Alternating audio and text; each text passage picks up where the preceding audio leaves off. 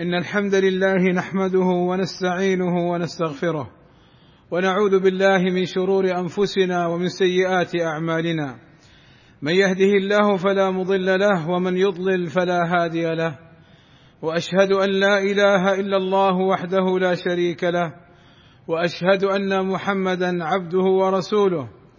ألا وإن أصدق الكلام كلام الله. وخير الهدي هدي محمد صلى الله عليه وسلم وشر الأمور محدثاتها وكل محدثة بدعة وكل بدعة ضلالة وكل ضلالة في النار. أما بعد فاتقوا الله عباد الله كما أمرنا بقوله يا أيها الذين آمنوا اتقوا الله حق تقاته ولا تموتن إلا وأنتم مسلمون. عباد الله يقول الله عز وجل إن الله وملائكته يصلون على النبي. يا أيها الذين آمنوا صلوا عليه وسلموا تسليما. أي أن الله سبحانه وتعالى يثني على نبينا محمد صلى الله عليه وسلم بين الملائكة وفي الملأ الأعلى لمحبته تعالى له وتثني عليه الملائكة المقربون فاجتمع له ثناء العالمين العلوي والسفلي جميعا. وقد جاءت الأحاديث النبوية مبينة لفضل الصلاة على النبي صلى الله عليه وسلم. قال صلى الله عليه وسلم من صلى علي صلاة واحدة صلى الله عليه عشر صلوات وحط عنه بها عشر سيئات ورفعه بها عشر درجات فيستحب الإكثار من الصلاة عليه صلى الله عليه وسلم عموما ويوم الجمعة خصوصا. قال صلى الله عليه وسلم أكثر الصلاة علي يوم الجمعة. وفي أي مكان صليت على النبي صلى الله عليه وسلم فإن صلاتك تبلغه كما قال صلى الله عليه وسلم حيثما كنتم فصلوا علي. فإن صلاتكم تبلغني ومن أكثر من الصلاة عليه صلى الله عليه وسلم فإن الله يكفيه ما اهمه قال رجل يا رسول الله أجعل ثلث صلاتي عليك؟ قال نعم إن شئت. قال الثلثين؟ قال نعم. قال فصلاتي كلها؟ فقال صلى الله عليه وسلم اذا يكفيك الله ما همك من أمر دنياك وآخرتك.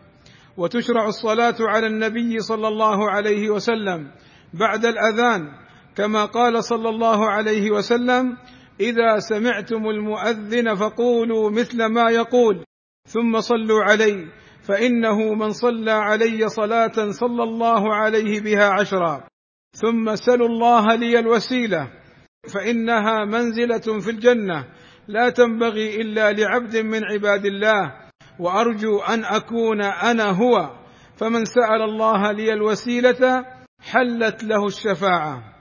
والدعاء موقوف ويصعد بالصلاة على النبي صلى الله عليه وسلم. قال عمر بن الخطاب رضي الله عنه إن الدعاء موقوف بين السماء والأرض لا يصعد منه شيء حتى تصلي على نبيك صلى الله عليه وسلم. والله أسأل لي ولكم التوفيق والسداد وأن يغفر لنا الذنوب والآثام.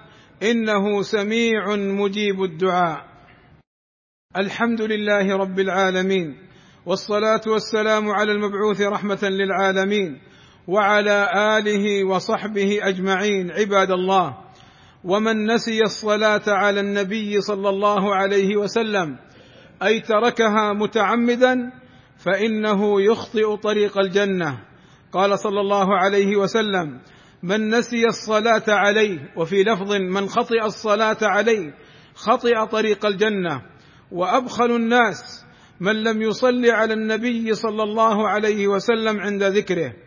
قال صلى الله عليه وسلم البخيل من ذكرت عنده فلم يصل علي وأفضل ألفاظ الصلاة على النبي صلى الله عليه وسلم وقد جاءت بصيغ متعددة ما رواه كعب بن عجرة رضي الله عنه قال قيل يا رسول الله أما السلام عليك فقد عرفناه فكيف الصلاة؟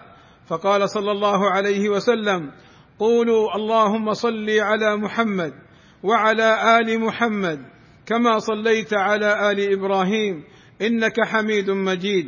اللهم بارك على محمد وعلى آل محمد كما باركت على آل إبراهيم إنك حميد مجيد.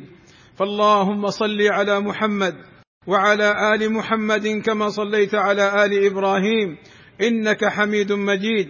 اللهم بارك على محمد وعلى آل محمد كما باركت على آل إبراهيم إنك حميد مجيد. اللهم ارض عن الخلفاء الراشدين أبي بكر وعمر وعثمان وعلي وعن جميع أصحاب النبي صلى الله عليه وسلم. اللهم اغفر للمسلمين والمسلمات والمؤمنين والمؤمنات الأحياء منهم والأموات. اللهم وفق ولي أمرنا لما تحبه وترضاه. اللهم أصلح به العباد والبلاد. واحفظه اللهم من كل سوء. وصلى الله وسلم على نبينا محمد وعلى آله وصحبه وسلم أجمعين. والحمد لله رب العالمين.